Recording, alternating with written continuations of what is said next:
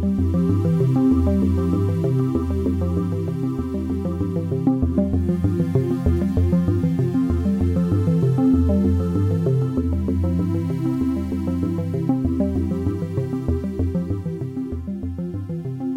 to the Active Travel Academy podcast. I'm Professor Rachel Aldred, Director of the Active Travel Academy. The podcast is back for 2023 with a new series of episodes specifically around active travel research that relates to themes of social justice, intersectionality, equity, and diversity. Today, we're speaking to Matt C. Smith, who is a PhD researcher at the University of Brighton. Their research focuses on trans in planning policy and practice, linking this with embodied experiences of places in and near the city. I wanted to speak to Matt after I heard them present at the Royal Geographical Society conference in 2022. Their RGS talk was fascinating to me, both in content and methodologically, with an incredible combination of methods from stakeholder interviews and policy discourse analysis to body mapping workshops. I loved the way their research was both engaged and challenged the limitations of coming up with a neat set of policy recommendations. The podcast was recorded in December in terrible weather We'd hoped my colleague Professor Pippa Catterall could lead the interviewing, but she got snowed in and couldn't join us. It was also a memorable moment for me personally, because over about 26 hours in the city, I fell in love with Brighton and I decided to move here. Despite the goals, which you can hear in the podcast, the Actors Pub, which gets mentioned towards the end of the podcast, is one of Brighton's queer institutions and was hosting a well attended and enormously enjoyable drag king show the night I visited.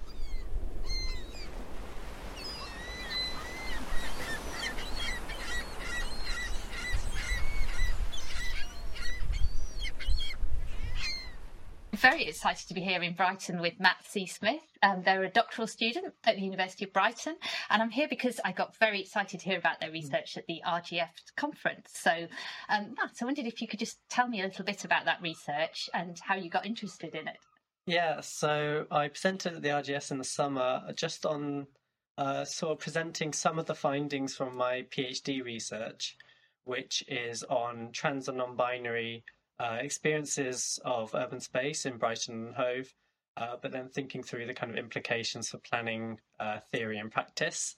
Uh, and so that was kind of just presenting a bit of the two things that I did, my two main kind of research focuses, which was firstly doing uh, analysis of how trans features within planning policy in, in the city of Brighton and Hove, and then looking at the experiences of trans and non-binary residents using uh, creative mapping sessions, uh, and that was more to kind of focus not on the kind of particularly experiences of planning as such, but the lived experiences of city space, and then kind of trying to think through like what does it mean to do forms of inclusion and how that changes depending like what questions you ask and where you start.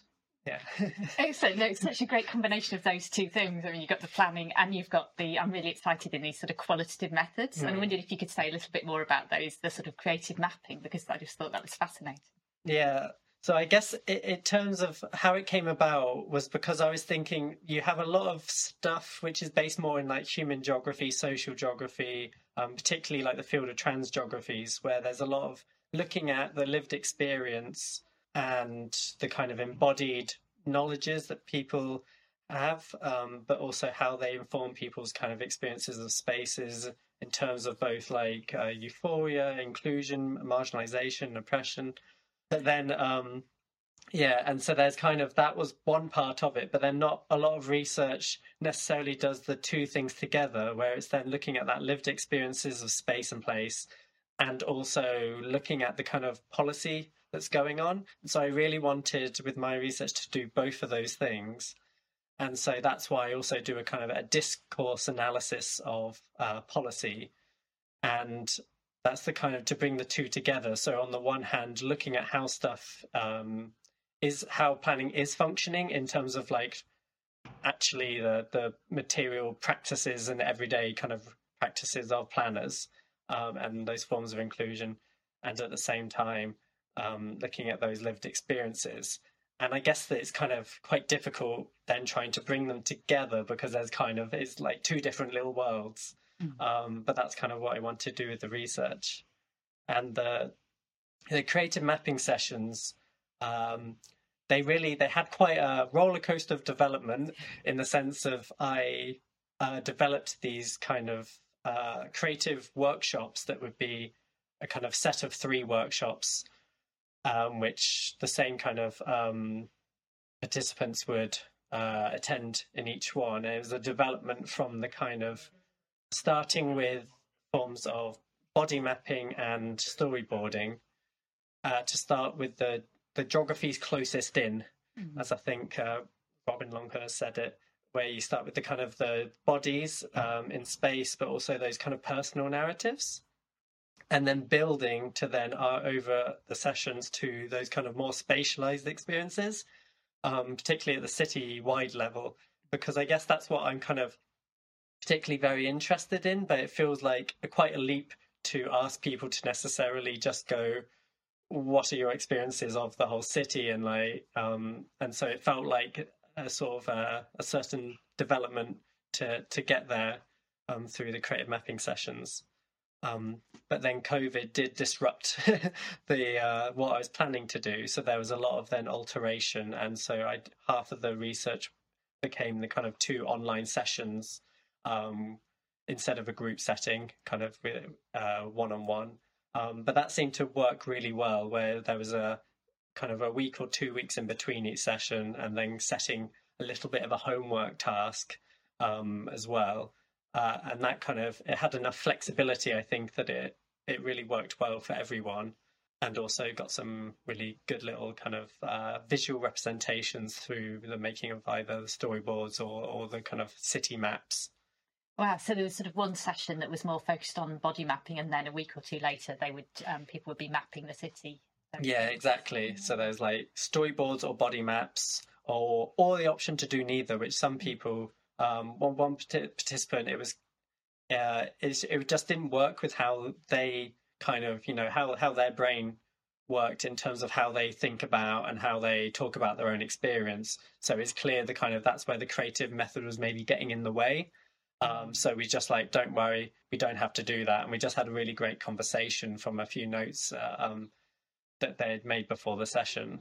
Uh, but then the kind of the next session of the the making a citywide map, they really just they took to, and it is really interesting seeing that difference of how how yeah different people take to different methods um, more easily. So it's kind of having that flexibility built yeah. in.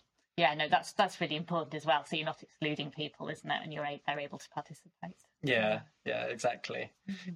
So you must have got some really exciting data as well, and quite quite challenging to analyse that data as well. You to the transcripts and maps and recording. Yeah, exactly. So I had the the transcripts um, from the sessions, uh, and alongside the kind of uh, the actual visual representations themselves, and most of the transcripts were kind of like a a description um, by the person who made it um, of their kind of what the representation meant to them. So it's, I guess, less about me kind of doing a necessarily like a in-depth visual kind of analysis of the map so much, but kind of focusing um, firstly on the kind of the meaning uh, that people had and how they spoke about their own experiences, and then that was like the first stage of analysis, just kind of a thematic analysis. Uh, and then the second stage was then really kind of thinking, okay, what do all these experiences mean for planning, wow. um, or like or planning theory in practice as a kind of like, I guess, a large kind of uh, like both the academic arguments and literature, but also like the the professional kind of practitioners and what what it might uh, mean um, for them.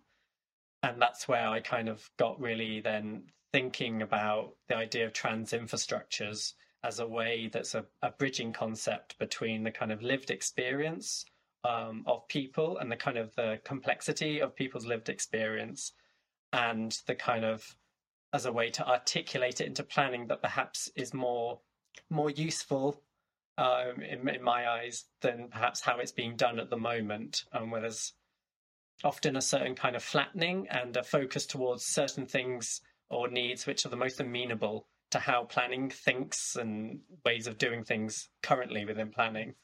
Um, and the kind of the idea of trans infrastructure builds on a few academics in the literature who talk about queer infrastructure as well, which is particularly um, the work of uh, Ben Campkin and Lo Marshall, where they researched kind of queer nightlife uh, venues, so LGBTQ plus uh, nightlife venues um, in London, and the kind of those spaces as a real kind of part of the social fabric. Um, for LGBTQ plus people in the capital um, and beyond. And so it's kind of maybe trying to uh, take that concept on, but expanding it beyond the kind of the just the kind of more of the nightlife venues, and then thinking about all the kind of multiple dimensions um, of the built environment and and the social environment that kind of enable and constrain trans lives. And that's how I'm trying to then think through this idea of trans infrastructures. wow. So, can you sort of give us some sort of specific example or examples of what you would see as trans infrastructures in in your data? Yeah, it's a very good question and one of the most tricky ones.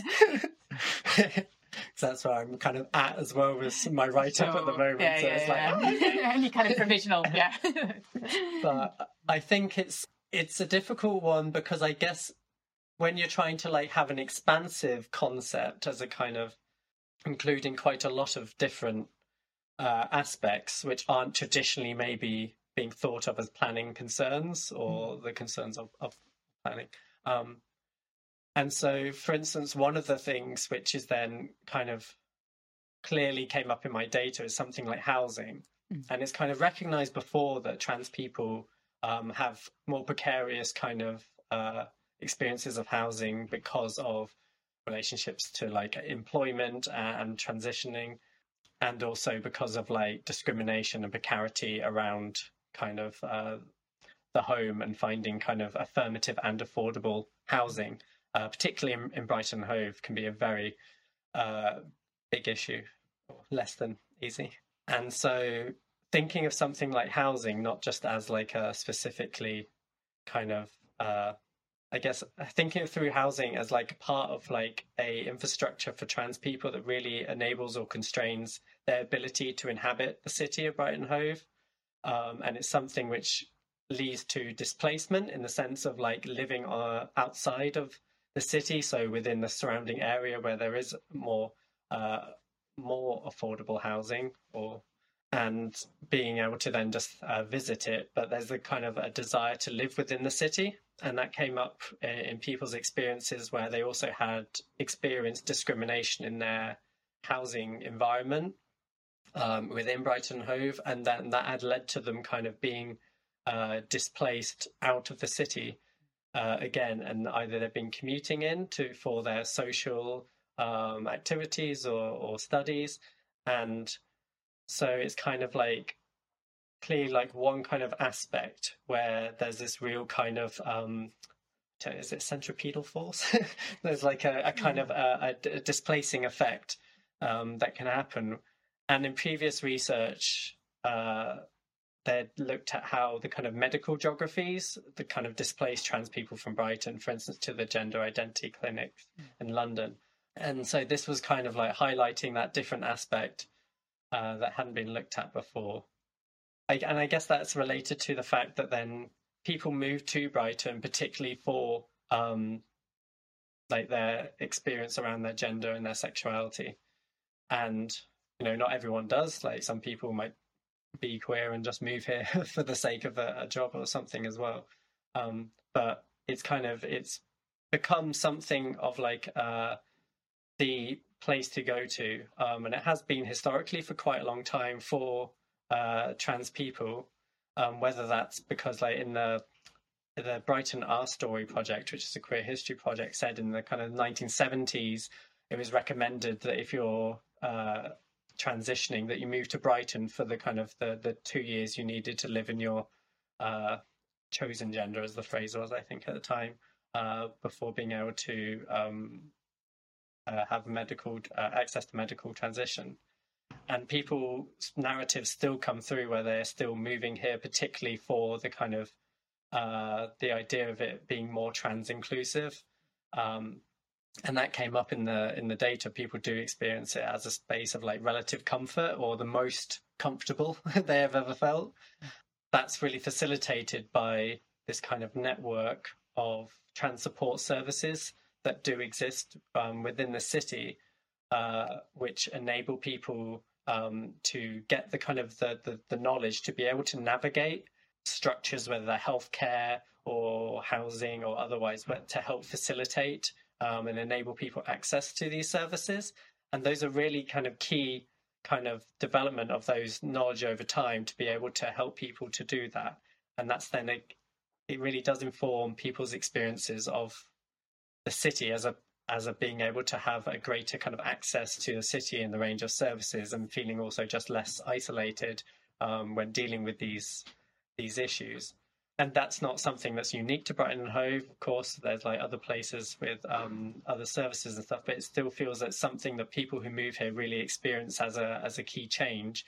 And so there's something around people wanting to move to Brighton and Hove in order to be able to have access to a range of services and also a range of uh, trans-specific support services um, and a better quality of life, whether that's just moving around the streets and public space uh, and at the same time, you've got uh, kind of certain dynamics within the city, such as housing, which are kind of forcing and trying to um, displacing people outside of the city. So you've got this push and pull tension.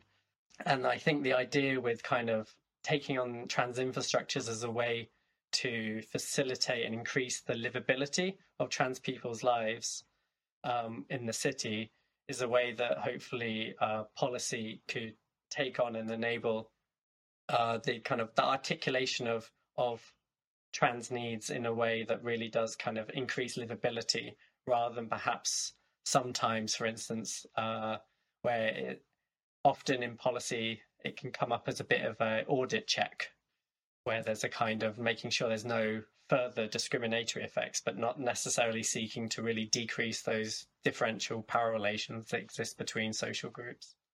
Wow. Uh, no, that is, that's really sounds really interesting and important. And presumably, if people are sort of pushed out, then potentially they lose access to those community links. Do they feel isolated potentially if they're not in the city where they hoped they might be? Yeah, and and that can be kind of just uh, kind of across a range of different services that you might not normally expect as well. So, for instance, one participant spoke about how when they needed to see a, a chiropractor they specifically came to a chiropractor based in Brighton. Um, and they said if you know in the future when they need to access a chiropractor they will access one in brighton because even if they're not queer or trans themselves they're just much more likely to be queer or trans inclusive um, which isn't necessarily of course true for all chiropractors in brighton um, but they said that they'd specifically had experiences uh, in in the town further on down the coast where they lived, where that they hadn't had an affirmative experience and it had been a, a very poor experience of accessing those services. Yeah, and I suppose the importance you're talking as well about the sort of community embodied knowledge and the, the sort of links and the way that, um, yeah, people would connect up to, to other people who know about those services and so on. So, yeah, it's not just the services, it's sort of the knowledge, the community knowledge. So, would, would the infrastructures also include sort of organisations and networks as, as well? Yeah, exactly. Because you've got a few kind of quite long established now, like organisations um, that are trans specific or trans inclusive and, and wider LGBTQ um, charities and NGOs, and that does form a particular kind of like uh, support ecosystem within Brighton Hove, which which being able to access can really make changes in people's experiences. Having that kind of institutional, I guess it's like a, having a certain institutionalization of then that knowledge in order to be able to help people and the continuity of that. That's something that's kind of quite, I guess, specific and I guess it is particularly important because of the lack of sustained like uh, trans spaces. Like I, I guess a lot of trans spaces often or trans focus spaces tend to be very temporal. Mm. Um, where that's something like Trans Pride in the city, uh, which you know is is a kind of a phenomenal event that's been going for it'll be tenth year in 2023, and that's kind of really important to the city and, and a kind of uh, important for people's experiences of the city, but it's also demonstrates a kind of there's a fragility and a vulnerability often to trans spaces because they are so um, temporal. and having those kind of those support services as a more kind of consistent source of knowledge yeah um, is really kind of uh, important yeah in that context yeah, and ju- just sort of returning to the, the data as well, did you find some sort of were there some interesting differences between people, or were the commonalities more important? What kind of things came out? In terms of uh, people's lived experiences, they were very, um, very varied mm. and very. I guess it, it was kind of complicated in how they related to each other. So, for instance, there was one of the key aspects to inform people's sense of comfort in a in a place um, was also their uh, kind of biography, so their previous mm. experiences of other places or similar spaces. Um, so, for instance, one participant spoke about how they felt very unsafe um, in housing estates, and that was informed particularly because they grew up on a housing estate that then they had to leave um, because of uh, persistent kind of uh, experiences of discrimination and oppression. And so that kind of carries with them and that informs their kind of experiences still in those kind of those places in the city they may feel safer or not. And that's kind of that comes out in that first phase of analysis where you really look at just kind of people's embodied experiences of spaces um, because they're kind of very varied and you kind of start to think, oh well, what can this ever possibly mean for trying to have like a, a implications of planning because there's a certain generalization, a certain standardization, and that's where those kind of things um, are harder to necessarily uh, articulate or wouldn't be so relevant. I guess there was like one of the perhaps unsurprising things uh, coming out of that was people's experiences there were kind of quite some patterns coming through in the data in terms of spaces that were avoided, and whether that was um, nighttime spaces and, and, places after dark, which is kind of to be expected for people who suffer uh, discrimination, oppression around like kind of forms of gender-based violence, but also the kind of avoidance of uh, busier spaces um, during the summer and the kind of Brighton city centre and the kind of the differences around the kind of seasonality um, of, of, the city as well, and those experiences of comfort and what it means, the crowds and how people experience crowds, um, particularly that that sense of whether um, people who come from outside Brighton might not be engaging in in the city in the same way, and so there's those differences that kind of uh, or similarities that come up but there was also the kind of the uniqueness of different people's experiences. There was one really nice kind of experience where there were different um, pockets of comfort or pockets of affirmation which people spoke about. And those were, for instance, there was one where one uh, participant spoke about how there was the um, nudist beach and they experienced that, particularly like in the summer, where going there with friends was experienced as a space of affirmation. And they and there was a really nice kind of little narrative around like them floating in the water and experience a comfort within themselves and their body but also that being then kind of witnessed um, in an affirming way. And there's a lot coming up around that kind of the differences in the data and how the kind of both how people's perception of others, um, but also how those gazes and that sense of like having an affirmative, maybe it's like a non cisgender based gaze of their themselves and their body and being read in certain ways versus a sense of the kind of a much more what can be experienced as a more surveilling gaze. What's called uh, sometimes referred to as a, as a scopic regime, where there's kind of like a, a certain kind of depending on how bodies are being read and how they're being interpreted, but also the kind of the, the discourses and, and the cultural discourses that are occurring. Um, and that kind of informs a very specific sense of then people's um, different experiences across time and space.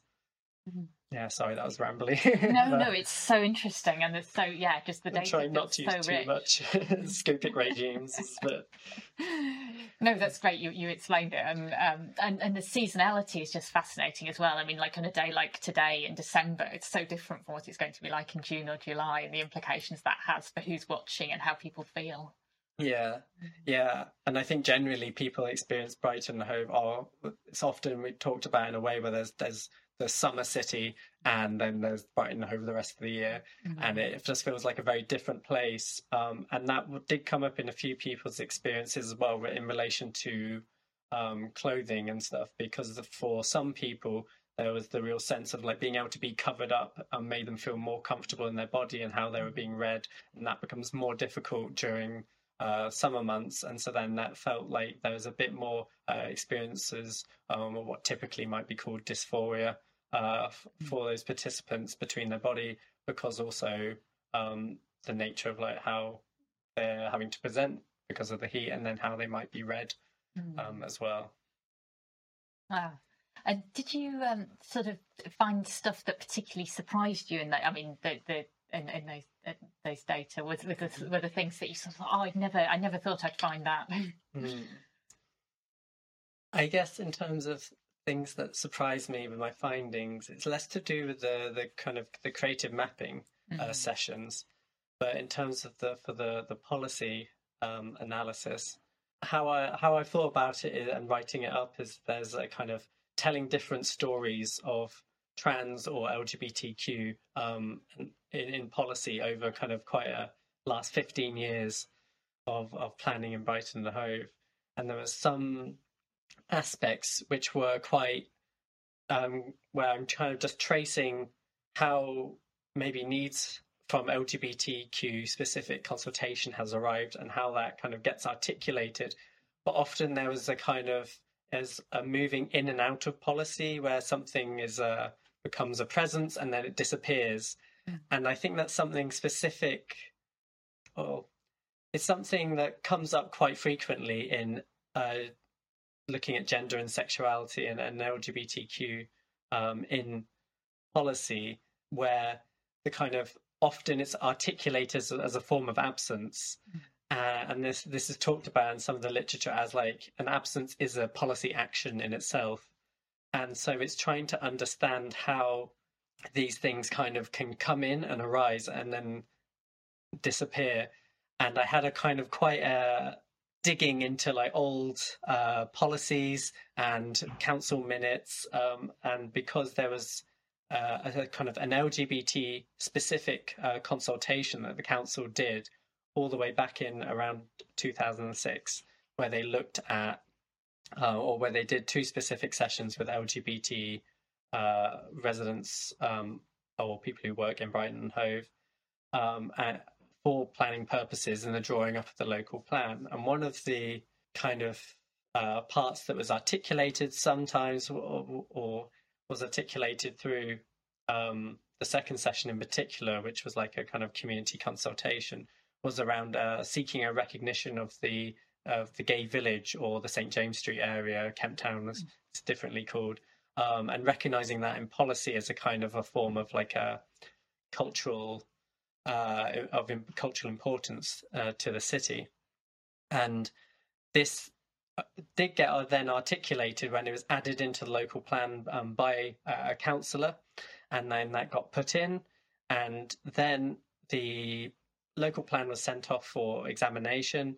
It was then had to be withdrawn because of the introduction of the the Localism Act in t- 2011. And so the plan was withdrawn and then it kind of got revised and what became um, what is now City Plan Part 1. But in that process of the kind of the withdrawal and the revision, uh, a lot of things stayed the same, but the gay village policy disappeared and so it's one of those frustrating things where I, have I've had uh, talked with and through interviews um, with planners, and there's nothing that anyone can point me to of the reason why, and any kind of like um, paperwork that's saying why something was taken out. Because often it's like there's a, a, paper trace for how things are put in and revisions that become in, but for how something gets taken out, it's a bit harder. Um, and so that's something where there's the kind of the gay village is um, articulated into policy, and then for some reason it, it gets articulated out, and it's kind of that frustrating absence. um, and that was something that was kind of surprising when I hit upon it. It was like a, felt like an investigative journalist. I was thinking a detective. A, yeah, yeah. Uh, and why why do you think it disappeared? it's tough to say because I think there's a lot of different there are different lines of argumentation at the time um, about why something should be considered or not, um, and recognition of something like that as a form of uh, cultural uh, of cultural importance uh, for the city. Um, and I think I just find it generally quite surprising that there isn't uh, that that never was fully articulated um, as to why exactly. I think I can't really mm. speculate. I think any of my my thoughts feel like they're my insider gossip, and I don't know if sure. I can't um, pin it down. Wow. So it'd be interesting actually to know a bit more about the sort of planning side of the research as well. So you've done interviews with planners and you've done sort of um, analysis, thematic discourse analysis of planning documents. So yeah, a bit more about.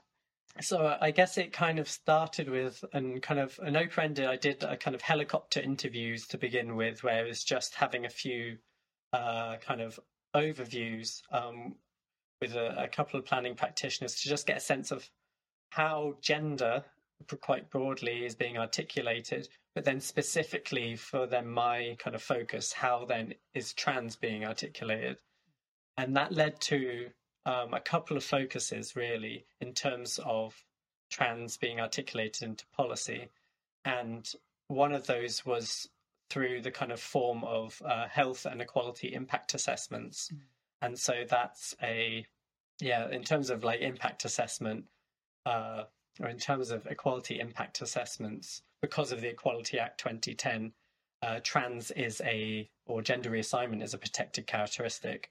And so, therefore, there's a kind of a, uh, um, you have to demonstrate your due regard um, for trans in the kind of development of new policy. And so, when you're developing, for instance, in planning your new local plan, um, you need to demonstrate your due regard um, for a whole range of protected characteristics, and, and trans is one of them.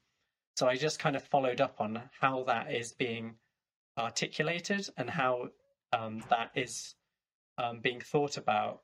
Um, because one of the things that came up in the kind of looking at the literature, and there was some reports, um, particularly by the Town and Country Planning Association, they did a nice little bit of research on quality impact assessments within planning departments in London, um, and looking at how those how those were done, and there's a kind of a real diversity and varied kind of forms of how they could be done, but also the depth of detail they might go into.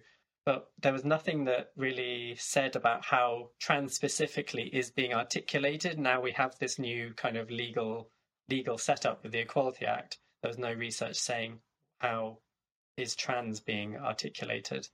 And so that's where I did a kind of a few interviews with um, practitioners um, planning practitioners in order to understand how trans is being uh, articulated. And on the whole, what I kind of found is that the, the health and qualities impact assessments they, they they are a really beneficial process for the development of the local plan. Um, and it's a really good point of being able to include and think about a range of differing groups and needs, um, and particularly marginalized groups such as LGBTQ populations. Um, however, how trans was kind of being articulated because of the nature of the the uh, actual structure of the impact assessment, where it's kind of it is an iterative process, but it's kind of looking at policy and it's doing a bit of an equalities audit check on are those policies going to have like particularly um, negative consequences um, for particular groups, and so to try to um, prevent that from happening, or if there's going to be particular opportunities that can be maximized. However, it's kind of the whole structure and it's formed around the sense of the, the policy as it is being developed. And so it's not necessarily actually articulating how to, um, it's not articulating how can trans livability of the city be increased and that's a kind of a, a differing question. So was, while that was the kind of the major and concrete way that trans was being articulated into planning policy, it was only doing so much, uh, and it was kind of perhaps limited in the kind of uh, the ways that it could change or transform planning policy to be uh, more inclusive uh, for trans people. Um, and that kind of also goes for a range of different social groupings as well.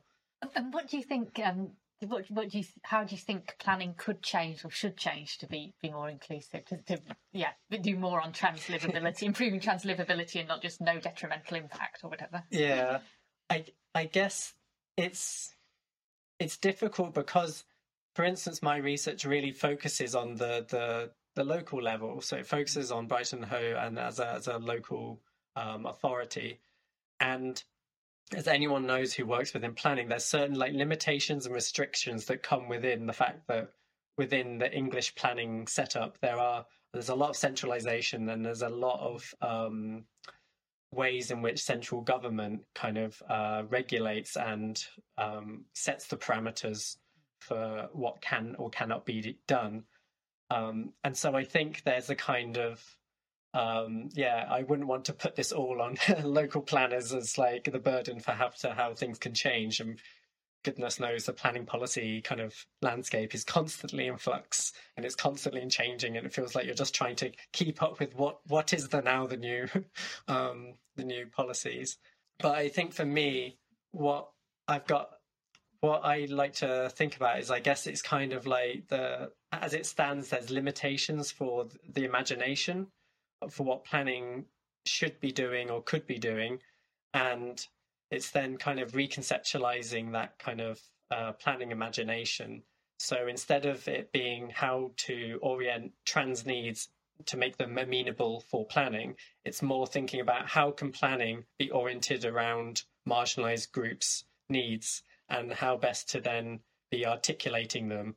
Whereas at the moment, it feels like engaging with the planning system, you're very much brought into the ways of doing and the ways of thinking of planning, which really uh, kind of channels it and focuses things into certain arenas and certain ways.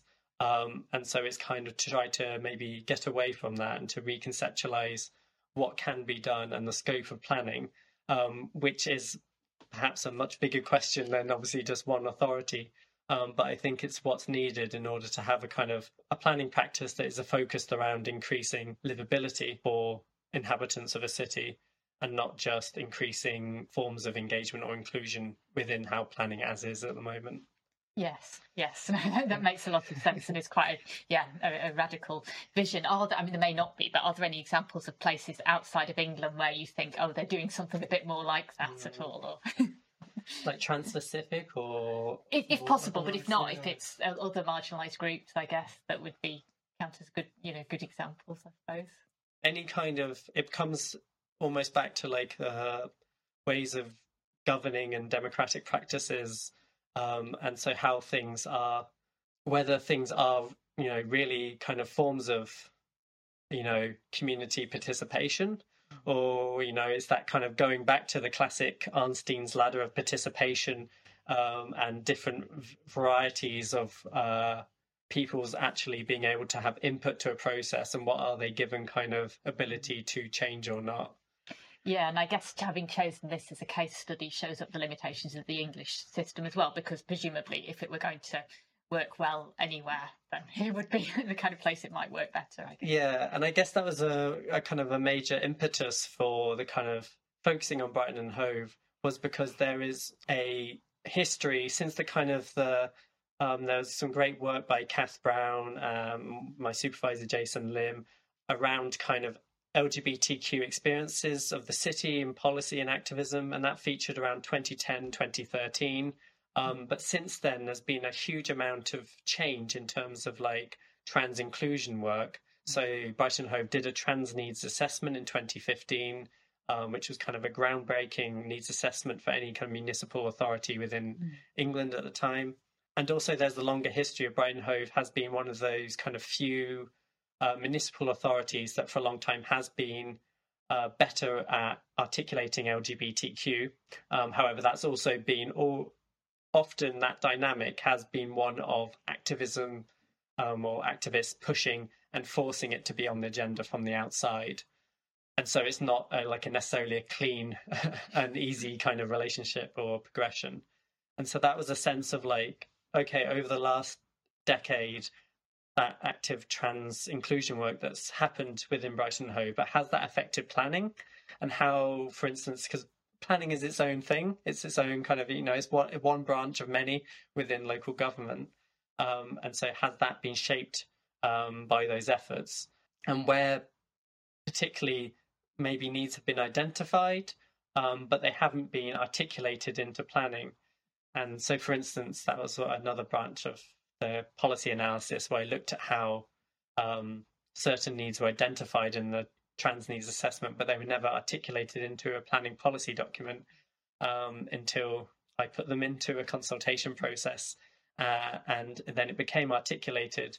But there's a sense of like, again, the role and particularly the role of advocates and the role of people having to push for these things and joining up those dots. And that's where you kind of really have the role of someone who's a specialist um, to be able to put those things together. And that's something which has been found within previous kind of LGBTQ municipal policy research going back for you know last 30 years it's the kind of those those key people um, who take kind of uh, particular advocacy on on certain issues um, but obviously it means they're channeled into certain ways because it's you know uh, relying on certain people to do that yeah Oh, that's that's very reminiscent of some of the things I've found in active travel research and those mm-hmm. the reliance on those people and the fact that yeah, if those people leave or they're not there anymore, suddenly the whole pro everything becomes very fragile, doesn't it? Yeah, and that's something I guess looking at local government in particular, but it's probably true for a range of different kind of institutions where there, it feels like there's often a lack of institutional memory or institutional learning mm-hmm. um, because looking at equalities uh, policies, particularly around LGBT, with a focus on, on, on trans, over the last 20, 30 years, you get a sense of things coming up again and again and these kind of iterative uh, circles. And so I, I guess it's that trying to rupture this idea of a sustained linear development. And it perhaps it's it's much more a kind of a, a non-sustained, uh, cyclical kind of focus where often there's a a coalescing of uh, certain, um, it's what Alison Bain and Julie Podmore call coalitional moments, where you have these coming together of certain groups and people in government to then produce um, those kind of moments of change where things might get articulated into policy, which is, of course, a limited sense of change anyway. But those things kind of happen.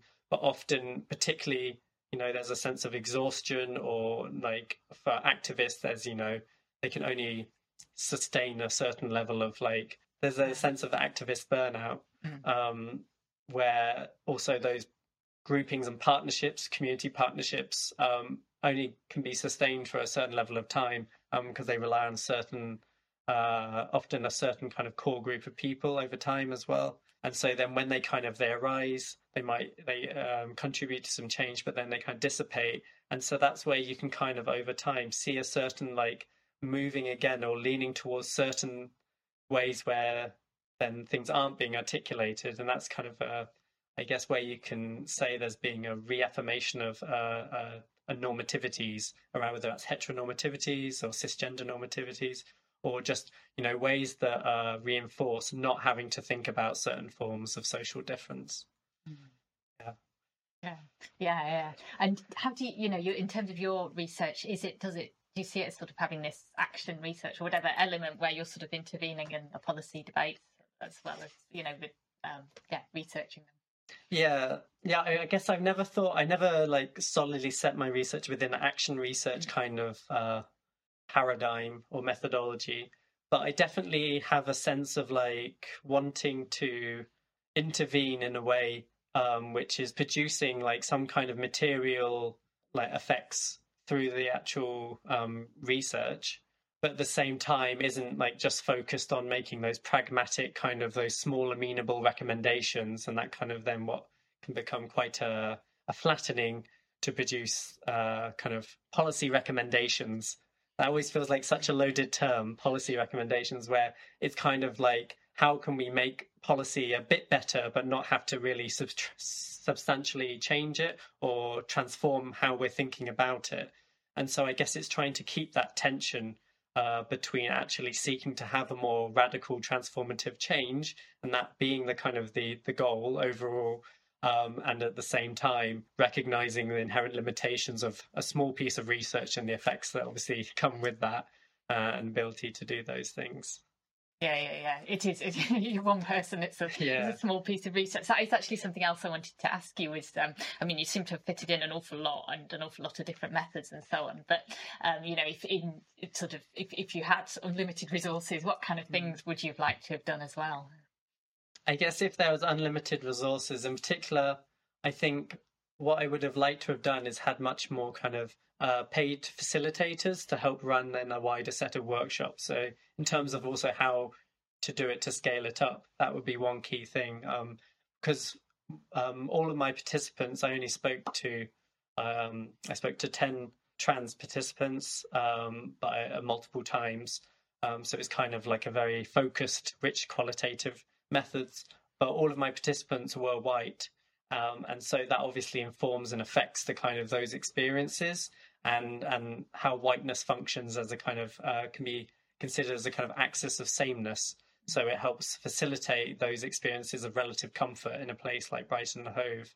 And that's something where also my own positionality, of course, uh, as a white person, informs and affects the research. And so, for instance, the best way um, in order to be able to facilitate and run it would be to be able to have uh, creative workshop spaces which are run and designed by and for QT POC or LGBTQ um, people of color to kind of produce creative mapping sessions, but it, in a way that isn't then uh, informed by my sense and my desires and my research goals, because I think that would produce a different.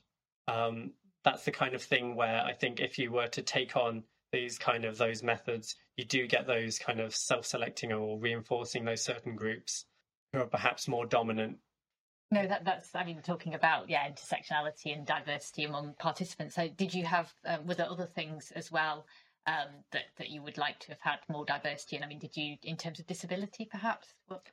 Um, there were quite a few participants had a range of both uh, differing, like uh, disabilities, neurodiversities. Um, it's like kind of a range of physical or mental, like different capacities, and looking at that and how that informs people's uh, experiences. And for instance, that came up a couple of times, particularly around people who um, had the intersections of disability and and their transness, and how that kind of affected sometimes their experiences of uh, trans spaces or spaces that should be trans focused or trans affirming kind of spaces, and how they um, could be produced as exclusion, excluding again um, towards that individual because of those kind of intersections. So one person spoke about kind of an experience they had um, within an event that was a trans focused event within the city, um, but how that was then um, how they'd experienced like a level of uh, then discrimination when trying to access the disabled toilet because the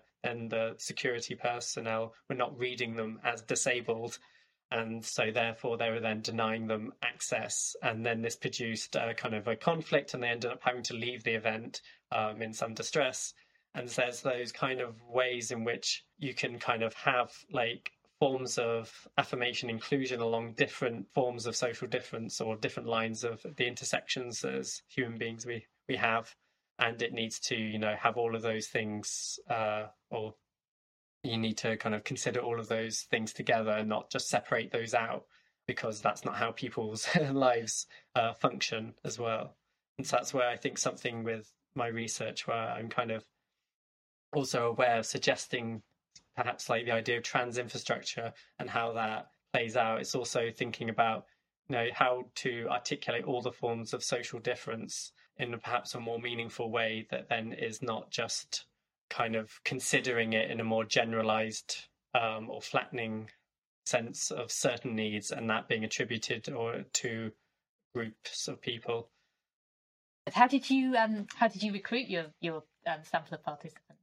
I everyone was uh, an inhabitant, which meant they either lived or they lived nearby, but or they like kind of worked socialized um, in in the city, and that was kind of a recognition of the kind of uh, how people would be wanting to move to Brighton Hove, perhaps couldn't actually live within the bounds of it.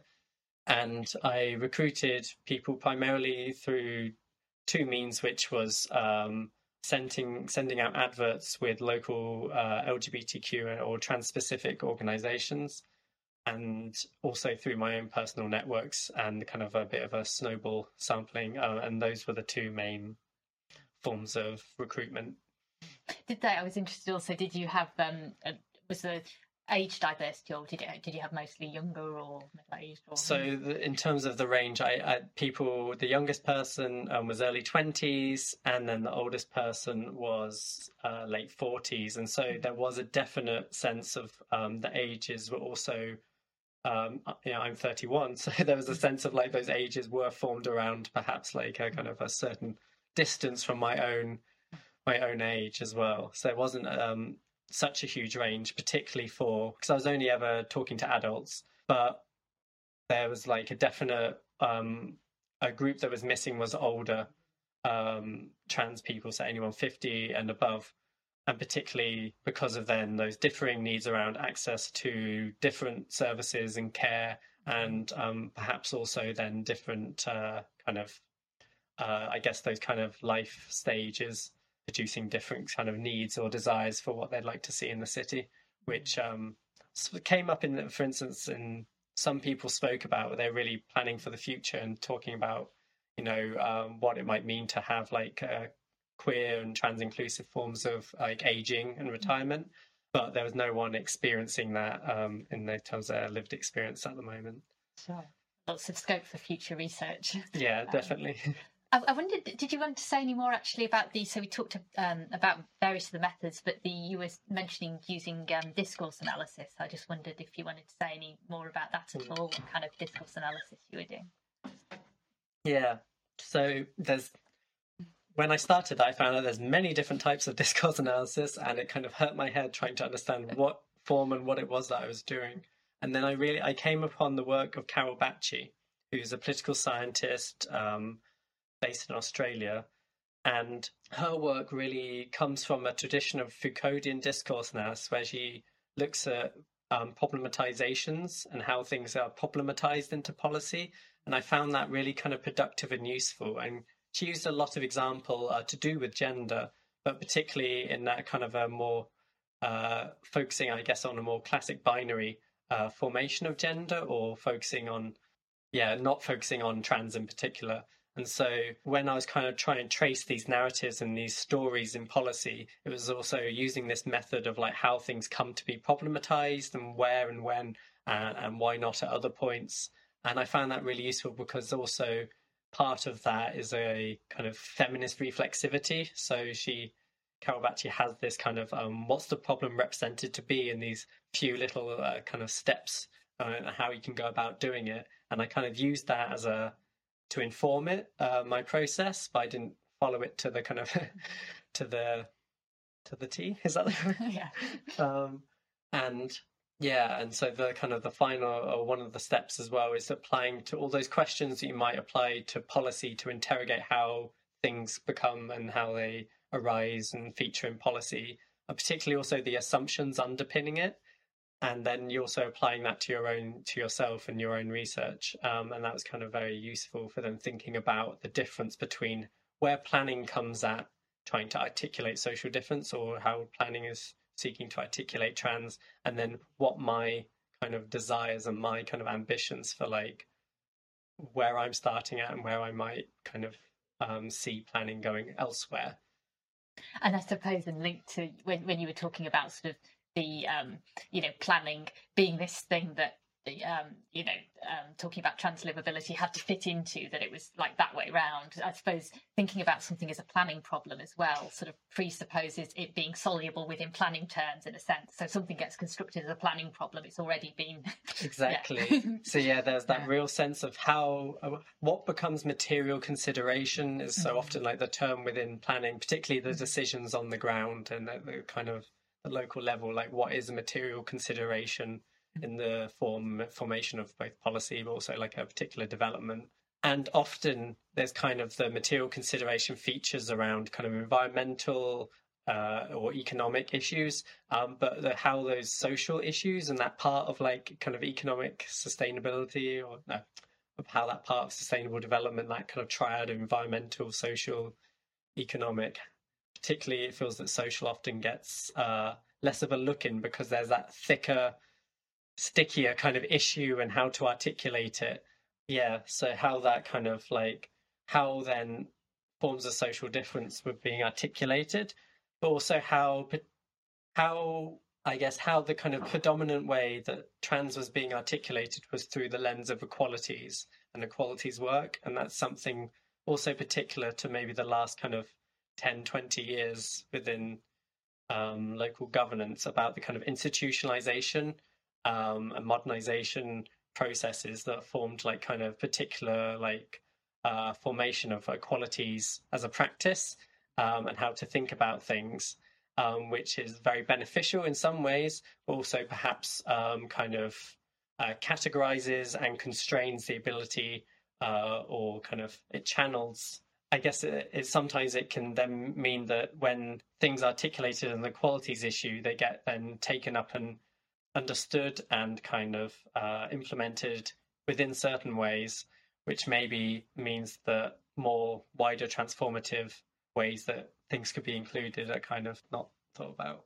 No, that, that, that makes a lot of sense. Yeah, in the, in the equalities channels, and you know, in the at its worst, it could just be a tick box. No, we're not affecting this group detrimentally. But even when it's better, it's still within those limits, isn't it? Yeah, and there's a certain it, there's a sense of how things are articulated within equalities that then means you have to give kind of a equal consideration to all the different groupings and not then giving an unfair privileging of any mm-hmm. certain group within that which I think is a maybe a, a, tricky way of thinking about it because it's kind of thinking.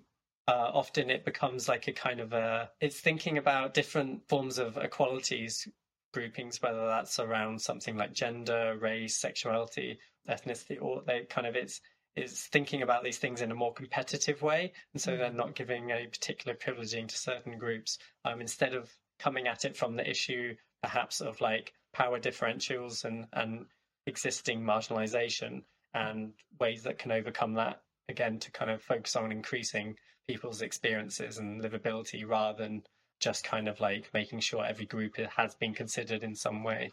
Well, yes, and so many people have multiple identities as well. Right? Yeah.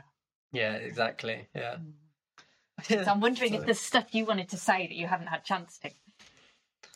I guess there's only one thing from my notes which hasn't haven't said, which is thinking about how maybe the choice of methods for research, but also whether that's then for like engaging in forms of engagement and consultation um, around planning, but how that kind of shapes and informs the knowledges that can be produced. So there's the kind of like methods really taking it as a choice of like thinking through like the methods you choose as a kind of the ethical implications of how they mediate yourself between both yourself and your research and the participants, but also the forms of like knowledge that can be produced. And one of the the main things was really with the, the two parts of the research. One was kind of like using methods to do that critical uh, engagement with planning policy to then understand how planning orients things towards its ways of knowing and doing. And then the other way around was how to have methods which enable a kind of production of knowledge oriented around trans people's lives in order to then think about how planning can be better oriented when you start at lived experiences of trans people rather than kind of like a an additional endpoint to be considered later on. Mm. And I guess in thinking through uh, trans infrastructures, there's a nice little quote Carol Bacchi uses from, I think it's from Deleuze, it's kind of Carol Bacchi said, echoing the words of Deleuze, how concepts are like bricks, and you can either use them to build a wall or chuck them through a window. And I guess the idea of trans infrastructures, I'm trying to like build a better platform from which trans people can throw bricks. And that's my kind of interpretation of it as a kind of a, a productive critique as a concept. Wow, that's fantastic. Um, oh, actually, there was one other um, thing that I've been meaning to ask you. That I hadn't written down was about when in the RGS um, IBG talk. I seem to remember you were talking about kind of edge of city locations.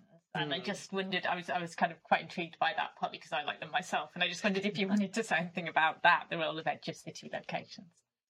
Yeah, I guess that was one of the surprising things that came up in the um, the kind of from the creative mapping was how for some people there was the use and experience of green spaces as uh, freeing spaces or associated with ideas of freedom and, and, feeling more free. And that was kind of also intertwined with the kind of, uh, in part, like uh, less of the kind of that that was down to the experience of not being or feeling like being watched or surveilled by other people and so there was the kind of like interesting way that these kind of fringe green spaces and Brighton Hove, you know, it's it's between the South Downs National Park and the sea, and so you've got a kind of uh, surrounded by this little bit of green space at the top, and people's in use of those spaces to kind of just feel a bit more freeing and feeling less watched, um, and being able to then uh, perhaps forget about some things and forget about yeah, the kind of that that sense of like people reading you or you being read around your gender. And I guess that was perhaps unsurprising in some ways because uh, the kind of way that COVID has a COVID nineteen pandemic has changed how we kind of interact with our local surrounding spaces and particularly our green spaces. But it was also kind of the ways in some of the literature kind of privileges the idea of anonymity uh, within urban space in the city, particularly for LGBTQ people, um, and city space as a space of anonymity. And I guess it kind of it was less that the the more typically urban spaces were those spaces of anonymity, and really the spaces of anonymity were those fringe green spaces. Um, and I thought that was kind of very interesting as a kind of rural, urban, non-binary uh, space for non-binary people. oh, very much. It reminds me when I was talking to the people I just met in the actors last night, and one of them said, "Oh, everybody knows everybody here, like in the town." this is both a good and uh, a bad thing in Brighton, depending on uh, different networks, and yeah, particularly when you you find out when you if you're within a queer dating scene or something and it turns out everyone's already dated each other. But um, yeah. There is that sense of the the kind of the people enjoying the smaller compactness uh, often uh, of the city.